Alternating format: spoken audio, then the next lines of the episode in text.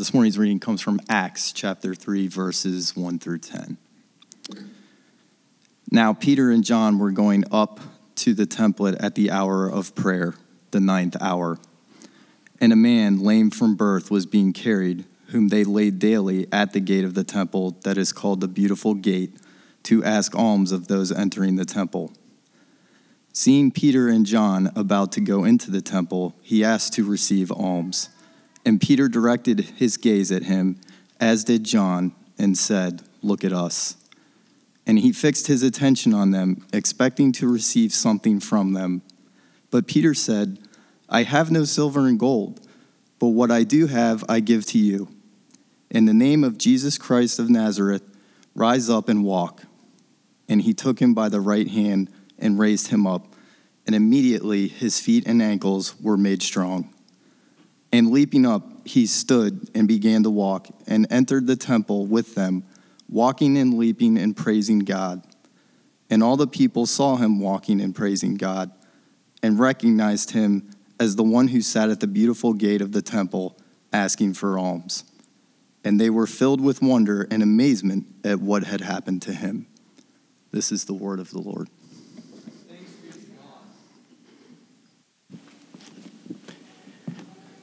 Thank you, Mike. well, I'm really excited to begin a new sermon series with all of you and to be getting into this subject. There's actually a, a men's Bible study that's been going through this topic this fall, and uh, so we're going to reap a, a, bit of the, the rewards of, of, that study that, that we've done together, um, but through mostly a, a book that I'll mention in a little bit. But helping the poor is at so uh, it's so close to the heart of Jesus, and it's such an important part of Christianity. Uh, someplace in the last century, uh, there was a, a, time when when those who were helping the poor uh, were primarily those who only believed about half of what the Bible actually said, and for some reason, people who said they believed in what all the Bible said were kind of saying, "Well, you know what? The poor can help themselves," and it was a really messed up situation. Uh, and, and so I'm glad to be getting back to this uh, looking at how Christians in general are supposed to be helping the poor. So, helping the poor, by the way, is a thoroughly biblical uh, mandate. It, it, tells us that God is profoundly interested in people uh, in our daily lives and that we are to love and care for others, and we don't often get to choose who we are to show love to. Um, so, the idea of helping the poor, it's actually an original Christian teaching as far as I can tell. Uh, if you look at ancient cultures, like for the most part and as far as i've seen ancient cultures believe that if you're poor well you must be afflicted you must be cursed you must be uh, unlucky i'm going to stay away from you right? If you have things and you aren't poor well obviously that's because you're just morally a better person and god has his favor on you. And so there's uh, for for millennia just a general sense that the poor should be neglected and stayed you know kept away from and uh, since uh, since god however has had a different idea. He's been injecting this into uh, the, his people and their lives for thousands of years as well. Once Moses gives his uh, law, which is the first part of the Bible, uh, we see Moses starting to, God using Moses to tell us, hey, you're supposed to take care of the poor among you. Uh, you're supposed to take care of the, the immigrant, the wanderer who has nothing. Treat them like they're your own, right? like they're just one of your own people, right? And even the phrase Good Samaritan, is a, you know, everyone knows what that means, right? It's someone who helps somebody in need, goes out of their way to help someone in need. That's a phrase borrowed from Scripture itself. Now, others have caught on, say, hey, this is kind of a nice idea. We should all do charity, we should all help out. But it's really a very original Christian idea. Yeah, even to the point where when Christianity was young, it was uh, something that shocked many uh, of those who did not believe in Jesus. That uh, in Rome, for example, all the Christians in Rome were known for not only taking care of their own poor, like the people who were poor who were believers in Jesus, but they also took care of the Roman poor. And uh, the emperor at the time, Julian the Apostate, commented on how, how amazing it was. And he kind of wondered, why would they do this? And the answer is because, in essence, we who are saved by Jesus understand what it is to be poor in so many other ways and understand how Christ's wealth and his generosity to us has changed us spiritually that we can't help but want to show his love to others materially as well. We must help the poor. In fact, we need to step it up. It's a huge problem in every city in America, in every across the countryside in America, all around the world, of course. But helping the poor is more complicated than we often want to think. That there are so many who, who give uh, when we get to charity, so many who have the, even the best of intentions. Uh, you can give in such a way where the recipient ends up feeling a little inferior, ends up feeling like, well, I'm just going to have to rely on other people to give to me. Maybe I don't have any hope in the future of providing for myself. And sometimes as we give, that can be the overall message. Now, uh, some would say, well, then we just shouldn't give. No, no, no. That's not at all what the Bible teaches. Uh, others would say, well, they should just learn to, uh, you know, one camp would say, well, give to the poor. Other camp would say, uh, you know, hey, just let the poor fix themselves. And there is a no. Both of those don't work. There's a third way, though that Jesus tells about, that the scriptures tell us about, that we want to look to. Because when the poor already believe that they're defective and inferior human beings, and that's part of maybe why they are in poverty, when people are giving to them and they feel even more inferior, it can just even further solidify that belief about themselves, and it's almost impossible to get out of poverty. They may end up feeling conquered. Now, Emperor Julius Caesar was famous for going on a military campaign, coming back quickly, and saying, Remember what we said, we came, or I came, I saw, I conquered. And we don't want the poor to feel conquered. We don't want them to feel uh, that's not what we want, and that's not what our society needs.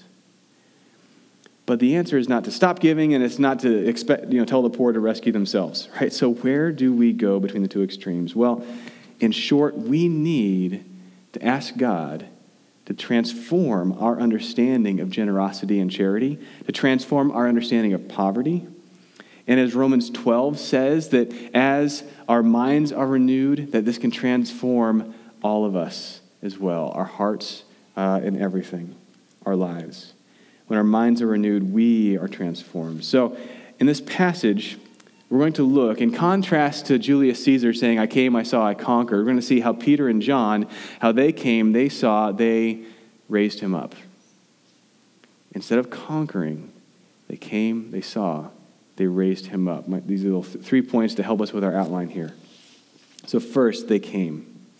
They came. The apostles Peter and John were going to the temple to worship. Uh, others came too. There was the man who was born with a disability.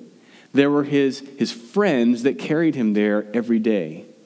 Now, the, uh, Peter and John, and we see this in the first couple uh, verses here. Peter and John were going to the temple at the hour of prayer, the ninth hour. They were going to pray. A man lame from birth was being carried, whom they laid daily at the gate of the temple, uh, called the Beautiful Gate, to ask alms of everyone there. Now, Peter and John are going there to pray. The beggar is there every day, all day. His friends are there twice a day. There's a lot of people coming to this one place, right? So that they all came.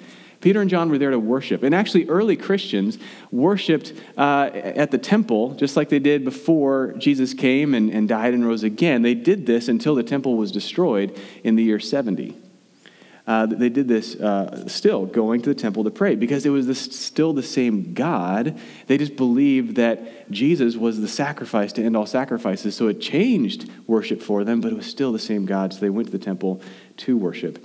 Uh, they and this gate uh, was most likely the beautiful gate was probably like a nickname that, that someone had for it. It was very um, ornate, obviously. A historian says it may have been this fine Corinthian bronze, carefully handcrafted, but this would have been a popular entrance. And so if you were wanting to beg, this would be a great place to go because it's a popular spot for people to enter the temple and so you want to go where the traffic is, right? In the same way, people who are, are begging by the side of the road, do they go and beg inside a building somewhere? No, they beg by the side of the highway at the exit ramp, most, you know, or at an intersection when you're waiting to turn left.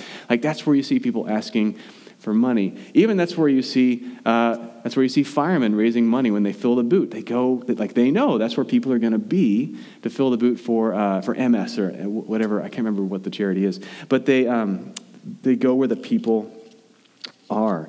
Now, this man was born born this way. He was born with a disability, And I think we need to appreciate a little bit what has to be going on in his mind for him to come to this gate every day. There's, there's a song my kids sang the other day in the car, and it, it just, it just struck me. And maybe you heard this song, and maybe you sung it when you were a kid. Uh, maybe you, you are a kid and you, you know it very well. It's your favorite song.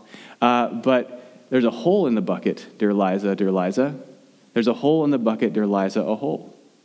And then it's, it's you know, this wonderful duet, right? And then the, the, the, woman goes, Well, then fix it, dear Henry. Dear Henry, dear Henry. Then fix it, dear Henry. Dear Henry, fix it. Anyone know this song? Anybody? Okay. Let, let me walk you through the rest of it because it's, it's really key. There's a hole in the bucket, then fix it. With what shall I fix it? With a straw. And I don't know what that means. I don't know how you fix a bucket with a straw, but it's in the song, so whatever. All right, so you fix it with a straw, and the straw has to be cut. So uh, with what shall I fix it? With a straw. With what shall I cut it? With an axe. But the axe is too dull. Then sharpen it. But the sharpening stone is too dry. Then wet it. With what shall I wet it? With water? How am I going to carry the water from the well? With a bucket, but there's a hole in the bucket. And I used to think this is a funny song about a lazy husband or something, but uh, in reality, this very accurately depicts why it's so hard to get out of poverty. Because there's so many systems, it's not just about initiative for so many people who are in poverty. There's so much uh, about the system in which they're in that makes it nigh impossible to get ahead. Right? A common example that you might hear more, more often around here uh, you know, I, I need a job. Well, in order to have a job, I need a car. Well, I can't afford a car because I don't have a job. Well, I, I, need to get a car to have a job, to have a job to get a car. And you end up in this cycle where it can be really hard for someone who really wants uh, to try to support themselves and they just can't. Because the cost of gas in the car and insurance and all of that, you look at that and there's a cost of food and your, your salary that you're making is only covering so much. I mean, it can, and there are other programs we know that um, that uh, even that you won't receive government assistance unless you first deplete your savings. I know when my grandmother, who's now passed, when she was hoping, I mean, she was two, she didn't have enough money to go into a private nursing home, but she had a little too much savings to get into a, a government-sponsored nursing home, and we had to like figure that out, right? Um, fortunately, she didn't have that much, and we were able to get her into a, a government-sponsored one. Uh, it wasn't that hard to get rid of what little she had. But uh, there, it can be really hard for the poor to get ahead. Uh, it's a very complex problem. So I, I just kind of ask, does that help? Help us appreciate maybe how much, what it was like for this man to come and beg every day. I mean, got to swallow his pride for sure. And he feels like this is the only way to get ahead. And he knows probably the whole time he's never going to get ahead. He's never going to get to the point where he can support himself based off of this. He's doing this as his only choice. And, uh, and, and does this help us, does, it, does this impact us at all in understanding a little bit uh, what it's like to be poor? This really is important for us to know this.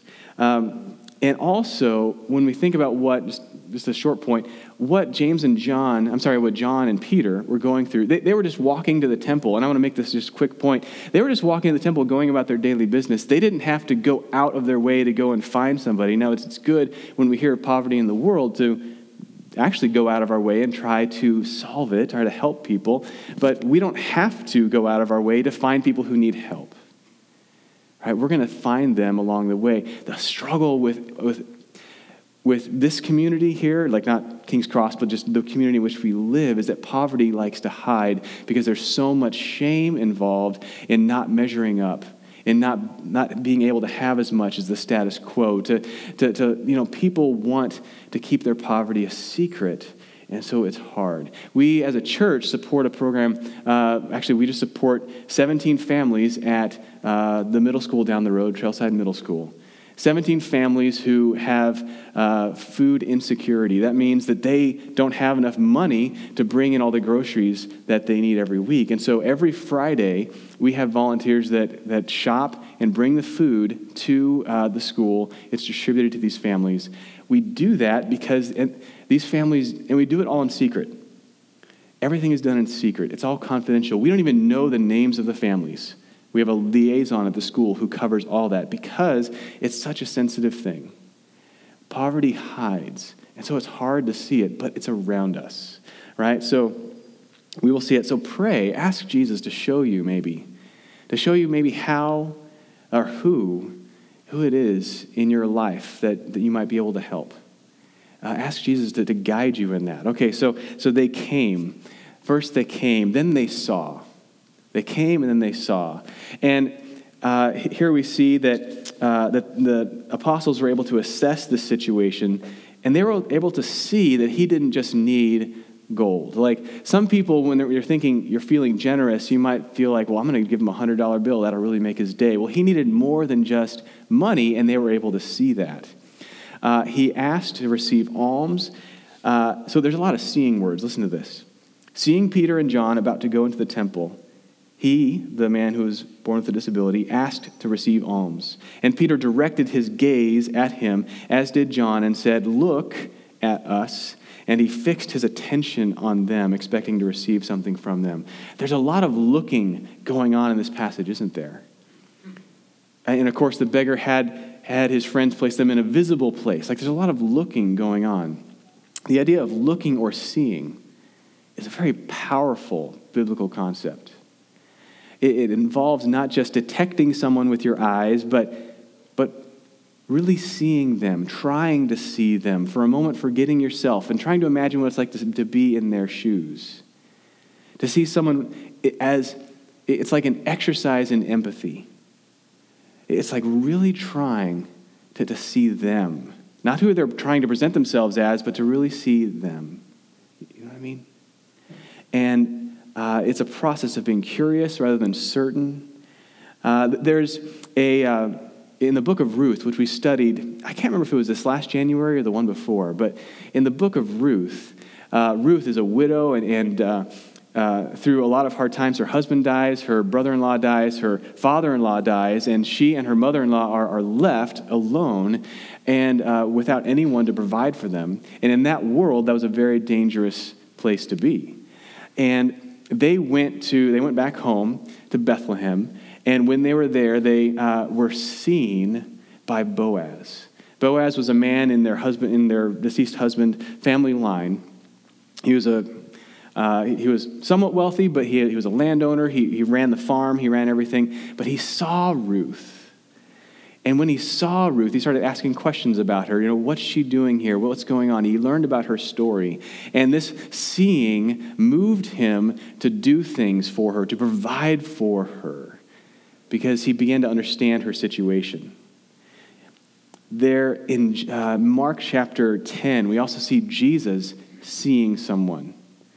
That Jesus was setting out on a journey once, and a man ran up and knelt before him and said, Good teacher, what must I do to inherit eternal life? And this man wasn't just any person. This man had everything. This man had, had wealth. This man had education. He was high in society. And so the, the attitude was something like, I've got everything. What do I have to do to have eternal life? Again, following the idea that if you are, if you are wealthy, God obviously loves you the most. And so he's thinking, you know, God already loves me so much, but what do I need to do to have eternal life? And Jesus, it says, uh, Jesus says, well, um, you called me good teacher, but, but why do you call me good? No one is good but God alone. And you know the commandments. Uh, do all those things. And, uh, and, and he says, well, teacher, all these I've kept from my youth. And Jesus looking at him, loved him. He knew that this man didn't really need just one more thing, one more notch on his belt.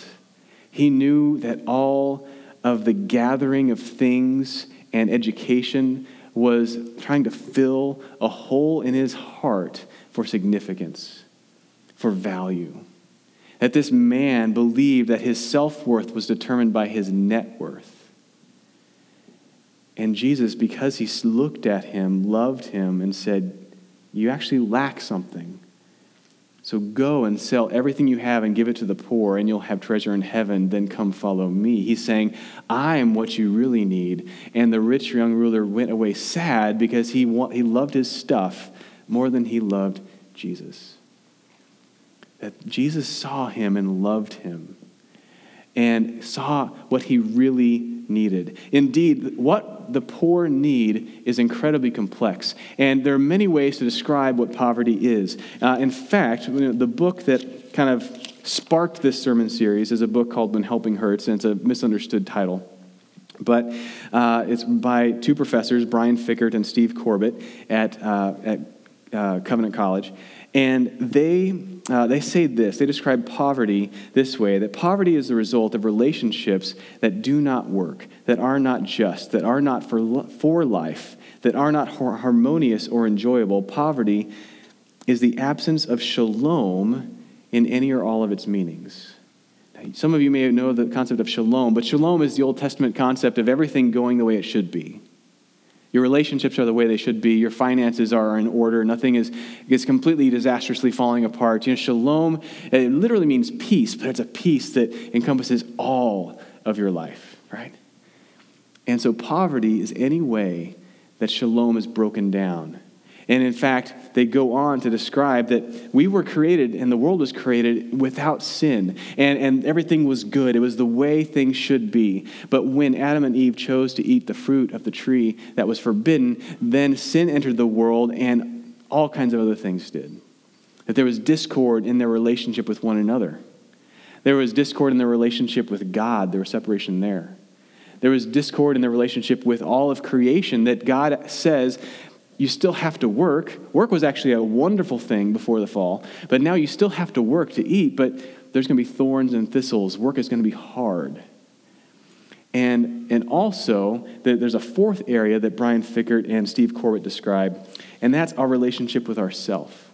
So these four areas are, are, a brokenness in our relationship with God, a relationship with, with community, and we can see this uh, in many ways. First, our relationship with God. You know, there's um, even Christians, even those who, you know, it's not just do you believe in God or not, but even those who believe in God, we can be lured away by the idea that, oh, by materialism, by something is going to make me happy. This having this new thing is going to satisfy me uh, in a way that I feel unsatisfied right now. And if I have this one thing, that's, that's materialism.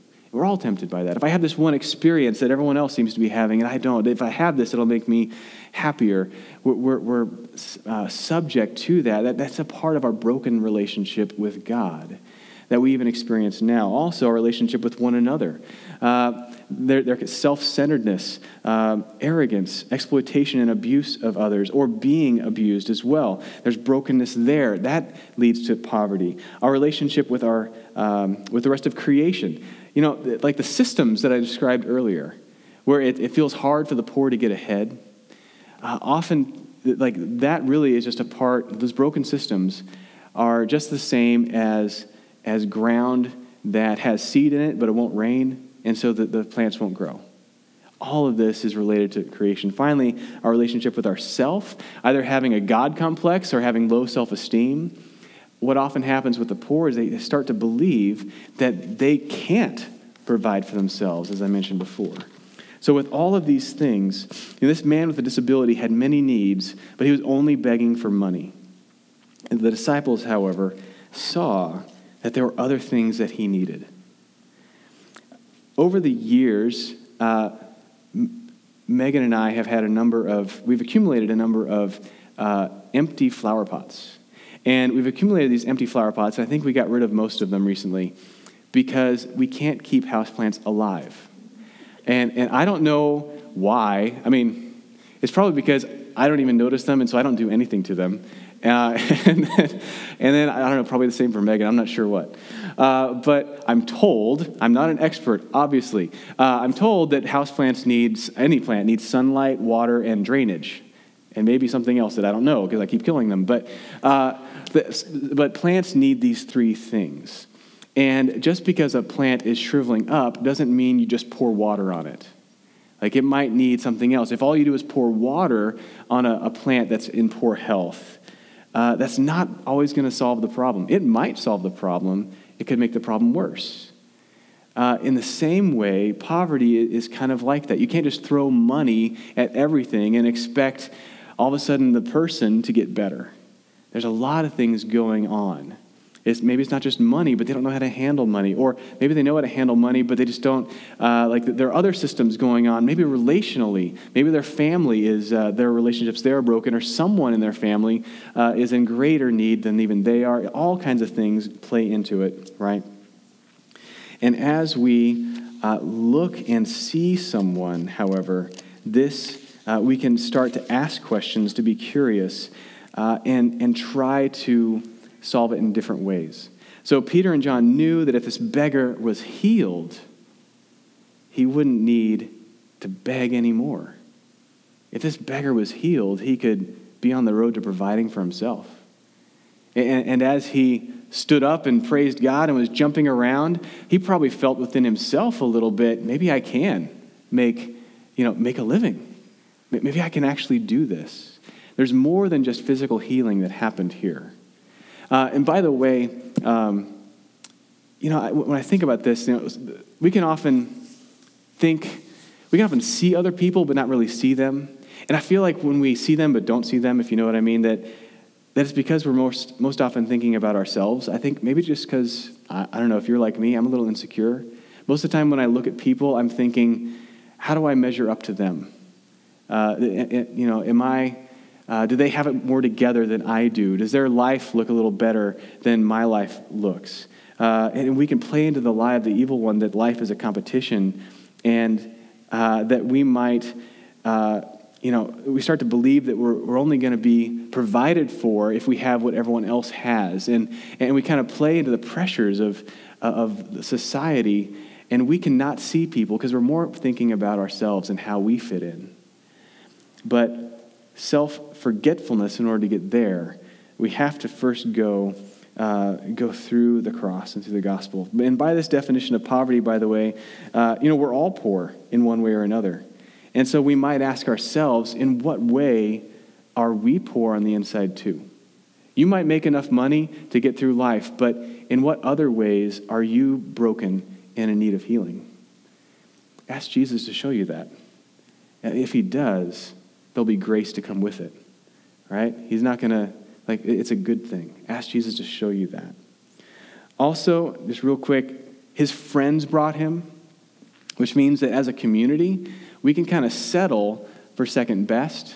You know, they obviously had no idea he was going to be healed this day, but they kind of just got into a system. Let's just uh, help him out and do this. But we, we can also, as a community, expand our concept of what God can do in someone's life that as a church we can give to very good needs, and we should, and we do. But we can also pray, God, help us see outside of that box. Help us see what else we can do in that regard. So they came, they saw, and they didn't conquer, they raised him up. They came, they saw, they raised him up. They were, there were ways this man needed healing that even he didn't think was possible, but God did. So Peter said, I have no silver or gold, but what I do have, I give to you. In the name of Jesus Christ of Nazareth, stand up, rise up, and walk. And he took him by the hand, he touched him, and he raised him up.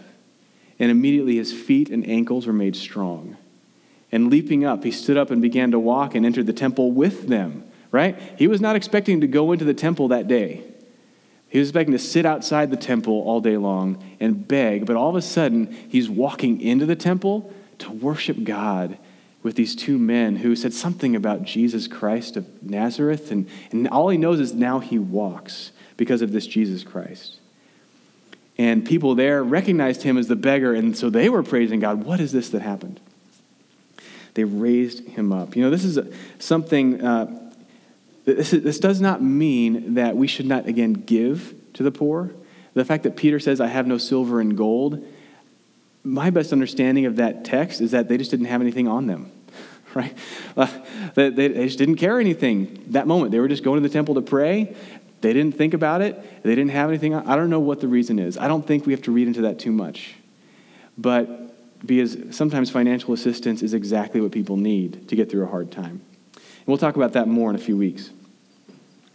But uh, this was something, and by the way, we, we also can't this is something we can't do ourselves. We can't actually heal people. I don't know if you've tried. I've never actually tried.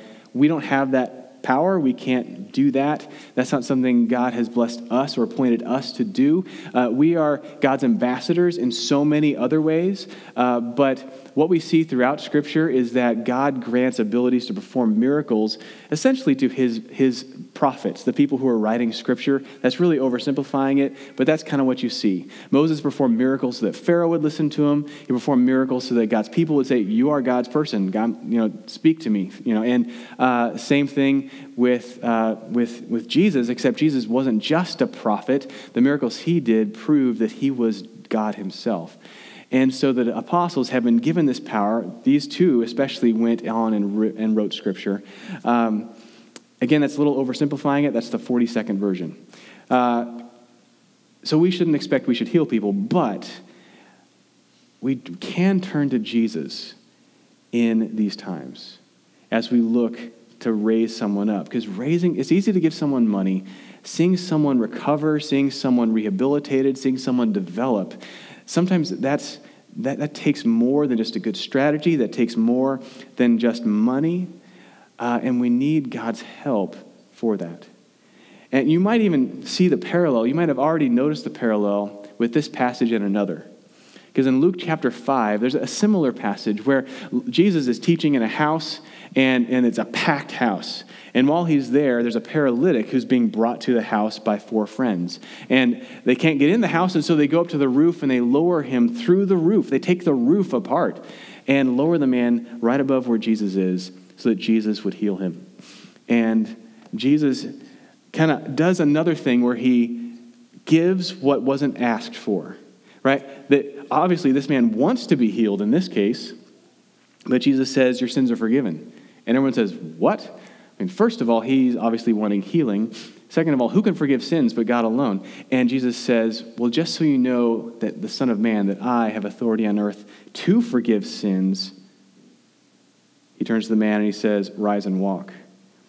And pick up your bed and go home. And the man got up, picked up what he'd been lying on, and went home. And everyone was amazed we are not left alone as a church, as individuals. First of all, not as individuals, we have the church with us to help the poor alongside each other. This is not an individual contest to see how each of us individually, like we, we can do this together, right? But even then, we're not left alone. God is here with us. God wants to walk with us through this. And He doesn't expect us, when we come across someone who has need, to figure out the best things on our own. In fact, He wants us to pray through it. You know, to pray, God, give me eyes to see what's really going on here, or how we can really help, or um, help, uh, help this person and their situation change. Um, you know, those who are on um, a couple of the, the leadership teams, the leadership committees here at King's Cross have, have come across someone, uh, a couple different people who have been in need. One person has had, been having seizures uh, just so often that she can't work anymore. She can't provide for herself. And we just don't know what, we're, what to do. Like, there's no amount of money that we can provide to fix that problem. There's, like, we're saying, God, what are you doing? Please provide for them. And we keep helping her, but it's not going to solve the problem. Just, we're turning to God and saying, God, please intervene in this.